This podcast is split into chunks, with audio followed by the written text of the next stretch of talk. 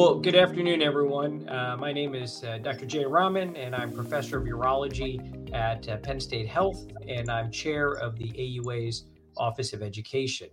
Um, I'm delighted to present another episode of our educational podcast series. And uh, this podcast is specifically going to try to highlight uh, one of our really neat white papers uh, that was put together by our quality and patient safety group looking at optimizing preoperative care for patients undergoing urologic surgery. It's really my pleasure to uh, invite and introduce Dr. John Stoffel. Uh, Dr. Stoffel is the chief of neurourology as well as pelvic reconstruction uh, at the Department of Urology at the University of Michigan. He uh, has been a member of the AUA Quality Improvement and Patient Safety Committee, uh, which is really where the white paper originated from. And his interest in this field has predominantly been both through uh, the QIPS uh, group, but also uh, as a service chief for, for the Department of uh, Urology at the University of Michigan. I would point out for all of you that there are three white papers in this domain. Dr. Stoffel and I are going to speak a little bit about the preoperative evaluation, uh, but certainly there's also an intraoperative and a postoperative evaluation, and we'll touch on those in later podcasts. So, uh, John, uh, really, thanks so much for joining me, and, and, I really appreciate the time that you have today. Well, thanks so much for uh, asking me to be here. I'm very excited to talk about this. I think this was a great project by the QIPS committee. I'll just add also, this was all the under the umbrella as the project was originated by Dr. Kristin Chrouser, uh, and the preoperative paper was one of the three that uh, uh, was was sponsored by the QIPS committee. Great. So, I guess John, maybe we'll just start off and, and talk to me a little bit about.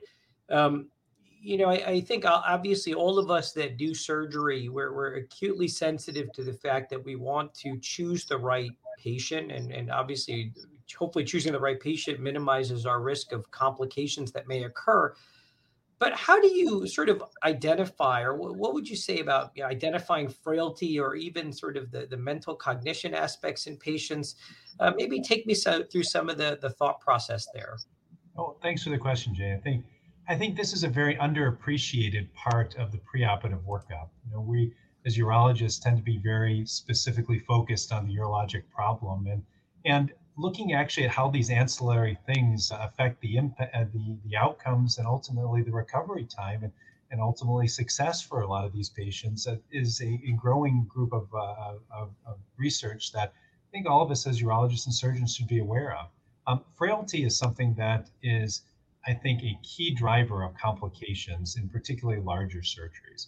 Um, some of the work, particularly by Dr. Anne Suskind at UCSF, and there's also been some additional papers published looking at you know how dramatic patients who are defined as as being frail that can impact ultimately the morbidity and ultimately survival of it. Um, paper came out by uh, Snathian in, in 2018, and, and something like three times uh, uh, increased more morbidity mortality in um, uh, patients with uh, um, or complications rather than mortality, complications in patients who've had cystectomy who are defined as being frail. So I think it's something that is it needs to be on our radar as to what uh, um, we're looking at in patients when we're talking about the risks and benefits. Um, you know, when I'm thinking a little bit about how do we walk, uh, how do we think a little bit about frailty, it can really come down to a couple of key points, and we outline these in the preoperative white paper. Uh, good questions to ask the patients are just some key milestones and, and kind of overall picture of how they're doing. Key one is really is whether or not they've had weight loss in the last year, and, and really greater than a 10 pound unintentional weight loss within the past year is a risk factor for frailty. Um, ask patients about exhaustion. Uh, I think we're all tired. I think the pandemic has worn us all out, but you know, patients are really talking about exhaustion where they're not able to complete daily tasks. They're not able to care for themselves. They're dropping out of activities that are normally routine. It's a key sign. Um, weakness about whether or not they're unable to participate in activities that they had before, that they, they've stopped doing exercise or, or other things that require physical activity. Um, you can watch how well they walk. And if they're particularly slow walking, that's something also that is should be flagging uh, um, concern and interest in, in, in your workout. And really looking specifically at those things can point you to the idea that this may be a frail patient that could benefit from further evaluation by a, by a geriatrician or, or partnering with our, med- our medical colleagues to, to work up and see if any of these things are, are either modifiable or if they're not, it's good to have a frank conversation with people that this may increase your surgical risk. You know, it's it's interesting, John, because you know so much of I'll take myself for example. A lot of my practice is sort of oncology, right? And and we get so used to looking at laboratory tests and we look at imaging um, and and so much of our decision making is is predicated on those factors and and one would argue that when you're looking at many of the issues you described here uh, part of your physical exam and your evaluation is really you know the patient walking down the hall you know how well can they hop up on that exam room table when they're in the clinic with you um, and and it, things that seem to be very easily measurable or at least identifiable, but probably need to have more attention maybe placed on it. I would agree, and and I'd follow that also with as um, as surgeons. I think we need to be aware of shifting technology.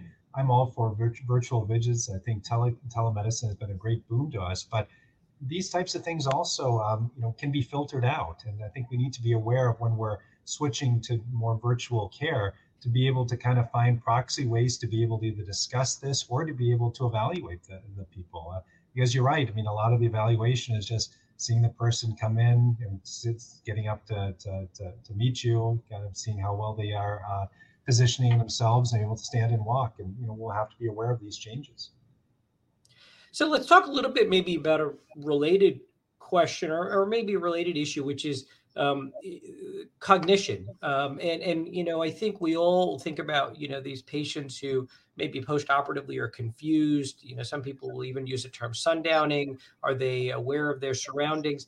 So, what should we maybe you know just broadly for all of us that you know care for these patients what should we be looking at in the office what should we be thinking about on how to assess this particularly maybe in the elderly patient population and this is something also that i think was very interesting we we're looking at the the preoperative you know, optimization in the white paper. And this is something that I think is also very unappreciated, like maybe not unappreciated, but but under-recognized in, uh, um, uh, in, in the workup along with the frailty. Um, there is a direct line, I think, between baseline level of cognition and ability to care for yourself afterwards. And, and being able to identify some of those patients that may need assistance or additional help or be able to kind of explain in language that is, is, is meaningful and and uh, able to be translated into into good care afterwards is important. Um, cognition um, is, I think, an easy way to measure it. Something we looked at in the in the white paper was doing something that's essentially called a, a mini cognition test. And it sounds, if you go back to medical school, you think about all the different tests, uh, uh, mini mental status, and all those different things. But the this this was a um, from from a paper of, of Sutherland in, in 1999, and and we liked it a lot because it's essentially just having the patient draw a clock and then you the ability of the patient to draw the clock is is um, much easier to look at whether or not they're able to understand the different parts of it hmm. and if you're if they draw a good clock and they're able to uh, kind of explain the different pieces of it you know probably uh, then there's good data to show that's that's pretty reasonable. If the clock is is hard to understand or they can't explain how to tell time or what the hands are you know i think it should raise your suspicion. And so, you know, that's not the only way to test for, uh, but some way to be able to make sure that the information that you're giving to the patient, not only that they're hearing, but they're able to understand, and you know, then hopefully be able to translate that into kind of uh, meshing with the care plan that you outlined. So maybe you know i'll transition you and maybe we'll talk about a, a, few specific you know if you want to call it organ systems or or disease spaces and and maybe what we should be thinking about as clinicians and so the one that always comes up perhaps one of the more common complications is some sort of pulmonary issue post-operatively and and so maybe the question that i would ask you is um you know who who needs pulmonary clearance? And and what should we be thinking about would be appropriate pulmonary clearance for for different types of patients?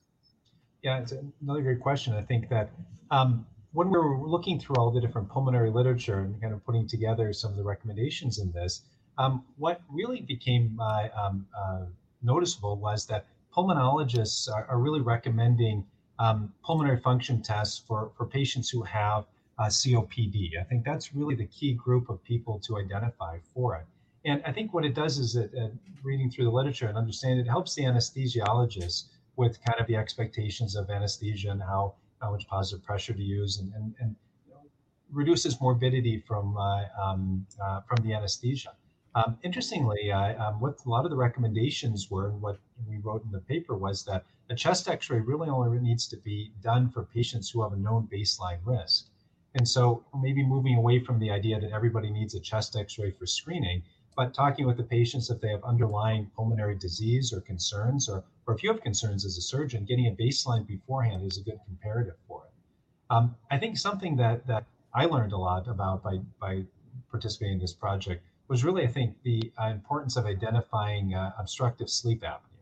Um, that's something that, as as um, one thing that you really uh, can affect a lot of postoperative uh, complications. Uh, patients who have obstructive sleep apnea have significantly increased risk from both anesthesia and then morbidity afterwards. Uh, um, um, one of the things that I think is a key way to be able to screen for that is asking people if they snore. Um, if they snore, if they snore a lot, if they have daytime sleepiness, or ask their partner. Sometimes they may not be aware. Uh, nocturia is sometimes as uh, um, is, a, is a tip off for that. But one of the things that I think may be very beneficial is people you have suspicion in should have a workup for that beforehand, and they may be benefit from uh, from a pulmonary sleep study if they're diagnosed with sleep apnea, having CPAP or something. Um, may help a lot with recovery and then ultimately uh, um, less chance of complications um, that's something I think is underappreciated uh, um, when we're talking we're talking about overall risk. I tend to think a lot. I used to think more about you know these patients need uh, um, uh, pulmonary function tests to be able to kind of stratify risk. But really, if you're going to do anything, it would be work up for sleep apnea as one of your key questions. Um, I think that's a good take home you know, more and more surgery uh, is being done, uh, you know, minimally invasive or laparosc- laparoscopically, robotically. And obviously, those cases require uh, insufflation of the abdominal cavity. Was there anything that you or team came across when you compiled this that we should be thinking about, just given that population of patients in the urology world appears to be increasing, this whole minimally invasive surgery? Any specific considerations for that with, with regards to pulmonary uh, issues or things we should identify? Yeah, I think it's, uh, it's it's a topic I don't know if I have all the answers for because I, I don't know if it's always and I don't know if the pulmonary issues are always uh, uh, completely well defined uh, preoperatively, and I think that's something that we're trying to you know kind of increase some education for. Um, I think that uh, um, COPD is a big driver of, of um, the impact of, of approach of how you want to do things because it does affect the respiratory volumes and how they're going to manage the anesthesia. I don't have any recommendations. We didn't really notice any recommendations specifically regarding laparoscopy or, or robotics for it, but maybe sure. would bundle those into the ideas that anything that's going to, you know, cause any underlying restrictive lung capacity or anything that's going to, um, if patients aren't oxygenating well at baseline, um, identifying that beforehand with either a chest X-ray or you're worried about some COPD, getting the pulmonary function test to be able to have that conversation with the anesthesiologist beforehand about kind of the needs for the for the surgical case versus the anesthetic needs. So, so maybe transitioning from the pulmonary complications, um, obviously the the other big one that we all think about is the heart and and the cardiac tolerance uh, to given procedures. Um, and and I guess there must be some elements that we can elicit from patients, whether they're in the office or maybe from their history, that would give us some sense of their their functional status and their overall um, maybe cardiac well-being. Do you have any thoughts on that? I think that um, when going through this project, what was very interesting was um, how an EKG is not a great screening tool. Hmm. And so a conversation really does need to be have uh, had with patients. Uh, just routinely getting an EKG may not identify patients at risk as much as having a conversation about their functional status. And a lot of the cardiology uh, uh, literature really makes a, a, a, big point of being able to stratify people by by how much activity they can do to, to kind of get an idea of their concomitant cardiac risk. And the levels that they um, had talked about, kind of both specific and, and sometimes um, uh, overlapping, but you know they say that activity, if, if you're defined it as poor, and they gave an example, if the only thing you can do is vacuum uh, your house, it's your poor activity. Hmm. Um, probably up to debate, depending on you know, uh, probably if you have a lot of other things going on, but uh, vacuuming is considered a low bar for uh, for activity.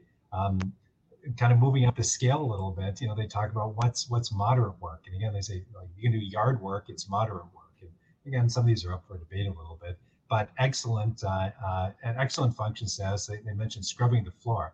Interesting how this was all around home maintenance. I mean, that was you know kind of very, uh, very it's kind of what they, they they did. But things like jogging and and uh, where they have excellent performance. So um, I think that just talking about what people do around the house and how they're able to function is a good place to start about identifying a little bit of their cardiac uh, uh, function status.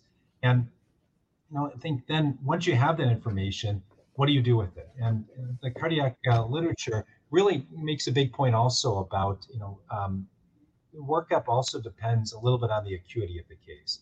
And so in emergency cases, it's good to know, but it probably doesn't change the, uh, um, the, the, the, timing of the case. And you do what you, you need to do to, to ultimately protect the patient the best you can. Uh, but for patients, so for elective surgeries and, and for patients that there's questions about poor functioning status, they really could benefit from a cardiac workup. Um, and I would make an argument even independent of what their car- of what their EKG shows, because it may not be the full picture of, uh, of, of, of, cardiac tolerance under stress. Um, there's some risk calculators that ultimately people can look in the um, uh, in, in, the white paper about that. Um, after after doing this project, playing around with it, very very helpful to be able to just plug in some of these functional status, case, diagnosis, and it gives kind of a, a, rough range of complications that you can talk with the patient about of whether or not there's risk for um, of, cardiac problems uh, post-operative. Um, it's kind of hard to do that uh, during your your preoperative workup, uh, um, talking with the patient. But you, get an idea a little bit about what risks are, and you can, for patients specifically, you identify. It's worthwhile showing them that calculator sometimes, just so there's a, a you know kind of a, a, visual demonstration of this. One one other piece from cardiac uh, um, that I think is is something comes up a lot is what to do with the patients with atrial fibrillation. And you know, this comes up a lot for patients uh, um, that it's so well managed now, and patients have good survival with it. And in general, some of the recommendations that are in the white paper that it, it's generally okay to stop anticoagulation for patients on atrial fibrillation as long as they don't have some risk of a thromboembolic event. And so the patients have a history of stents, if they have a history of previous clots, if they've had a stroke, it's probably pretty unlikely that you'd want to stop the, the cardiologist would approve stopping the uh, um, anticoagulation. But for patients who are well managed with atrial fibrillation, no comorbidities, um, again, have the patients check with their cardiologist. But most of the time, that's okay to stop the, uh, um, the anticoagulation for a brief window while you're doing the procedure. So, John, what what do we? You know, we see more and more of these patients who are on some type of anticoagulation, whether it's uh, you know, one of the ones for the coagulation cascade, whether it's one of the antiplatelet agents, for example, maybe if they have a stent in place. And, and maybe my question for you is certainly you outlined a scenario for atrial fibrillation where it may be safe to stop it. What are some of the thoughts with regards to those that have more of these imperative indications, uh, some sort of bridging regimen, or or simply just doing the case on the therapeutic anticoagulation? Yeah. Um, I think it's a great conversation to be having with the cardiologist. Uh, um, I think that somewhat, I think it's individual depending on length of case, uh, um, you know, projected recovery.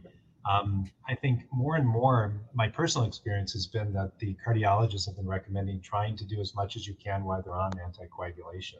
That's been that's been a change from uh, practice management from before. Um, more and more, I think that they're recommending you know, do what you, particularly for patients who have new stents and urgent urologic cases that need to be done is leaving them on the anticoagulation.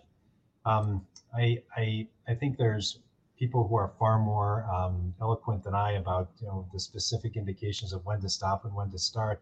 But I would just encourage people to talk with a cardiologist and and minimize the amount of stopping if you can for patients that uh, are, are at risk. Um, it's it's a um, it's a devastating complication uh, that you know is, is important to avoid.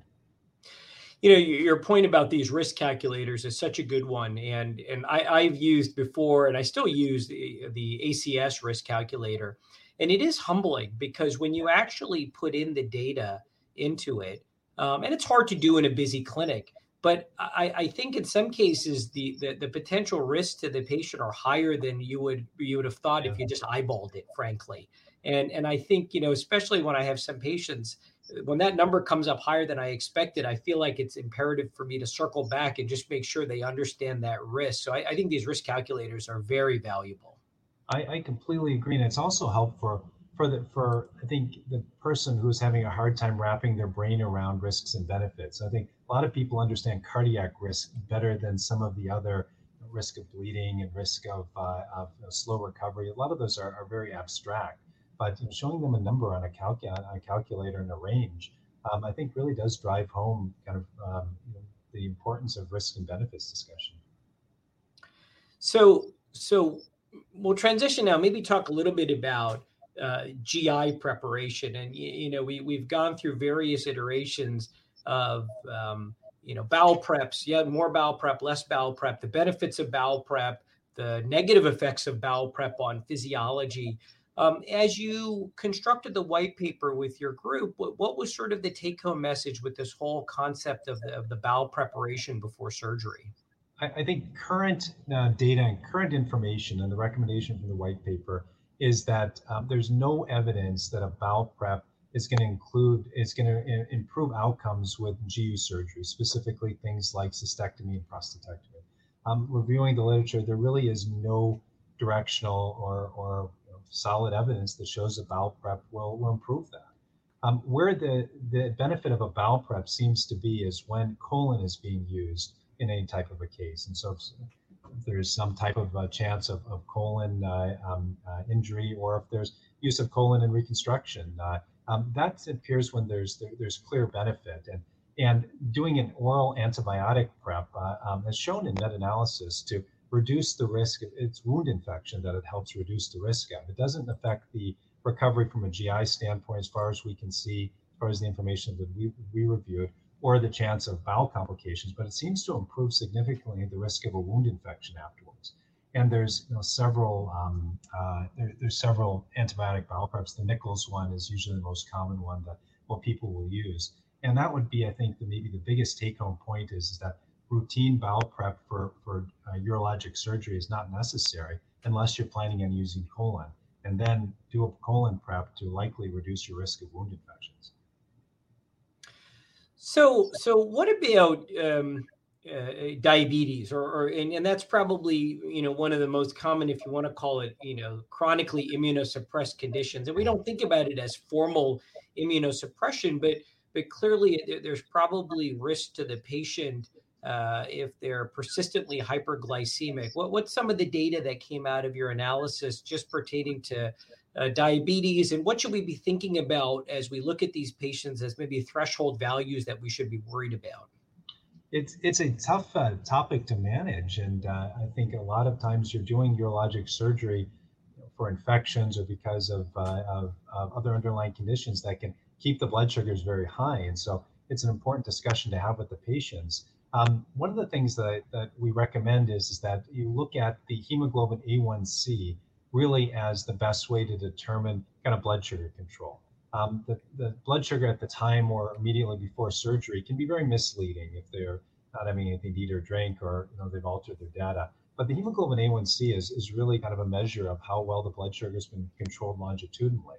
Um, there are certain recommendations that, that came up, and, and, we're looking at the national health system as, as one of them that um, elective surgery uh, for people with a hemoglobin A1C above 8% um, carries more risk of, of morbidity and slow recovery.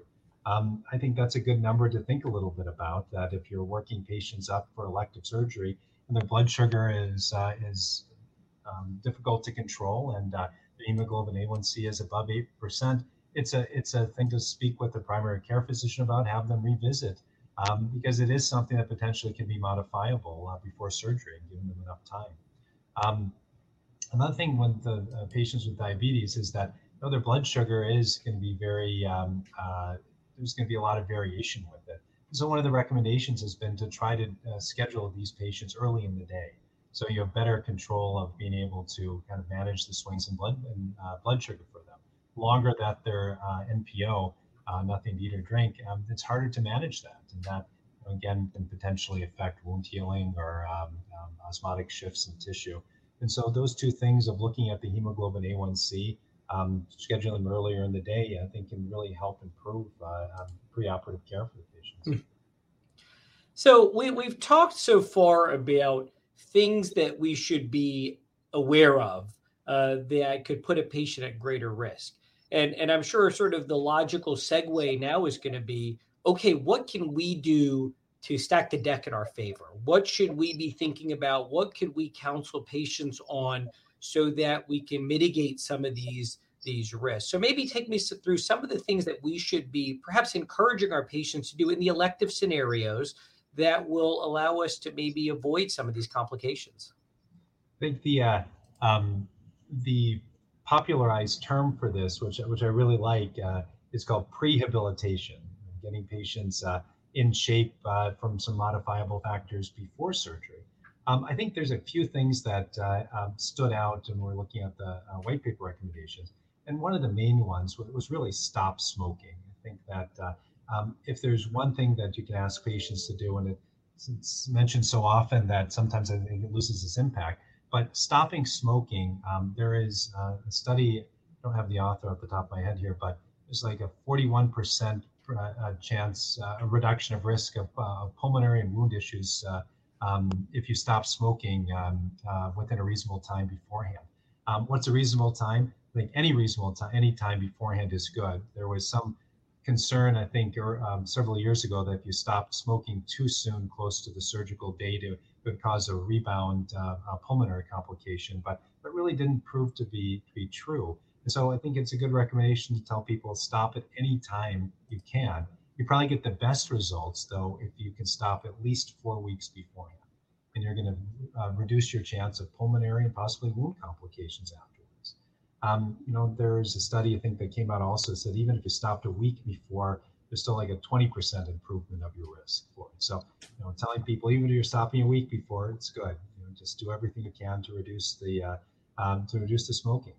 Um, something that also doesn't get maybe talked about enough, um, but is now kind of much more people are much more aware of, uh, is stress reduction. I think that um, prior to surgery, kind of meaningful uh, um, ways to do stress reduction may have good longer term benefits for people, both in being able to understand more, be able to uh, participate in your recovery more. But you know, there's probably uh, um, some uh, relationship we haven't really been fully defined yet that there could be less postoperative complications if your stress is reduced hmm. preoperatively in kind of a meaningful way.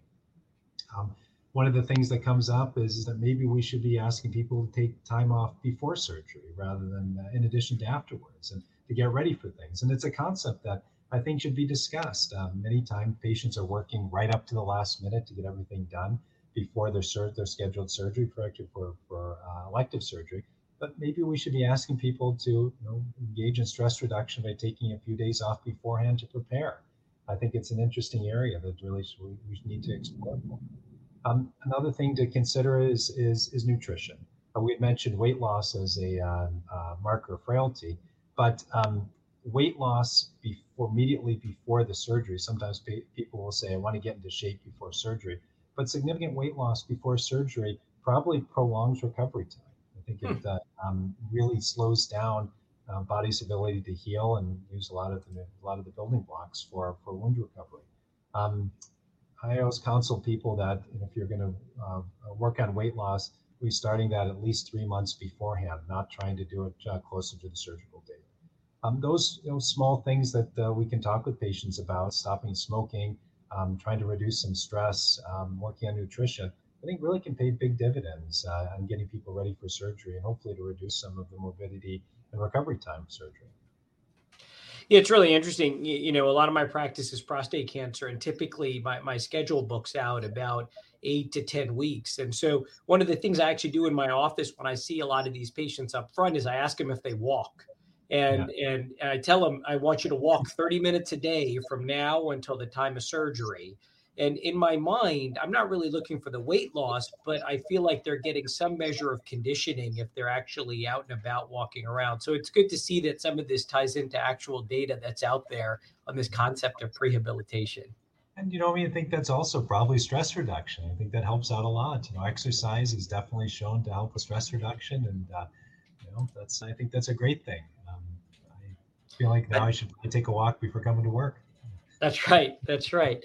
Um, well, John, th- this has really been a, a great discussion. Um, any final thoughts or any take-home messages that you think for our audience before we sign off? Yeah, I mean, thanks a lot for having us, uh, having me on this and discussing the, the the QIPS projects. Um, I think that um, preoperative evaluation is, is really a, a, team partnership. It's really hard for maybe a very, very important point to briefly discuss is that it's hard for to, to put it on one person or one team to be able to do. I think that one of the things we want to kind of highlight with this is just being aware of the different things that come up. And so that you know, as the surgeon, you can help direct the care, maybe identify things. Uh, but it really does take a, a, a team approach. And I think we've tried to integrate some of this with the preoperative center also to kind of raise awareness and partner with.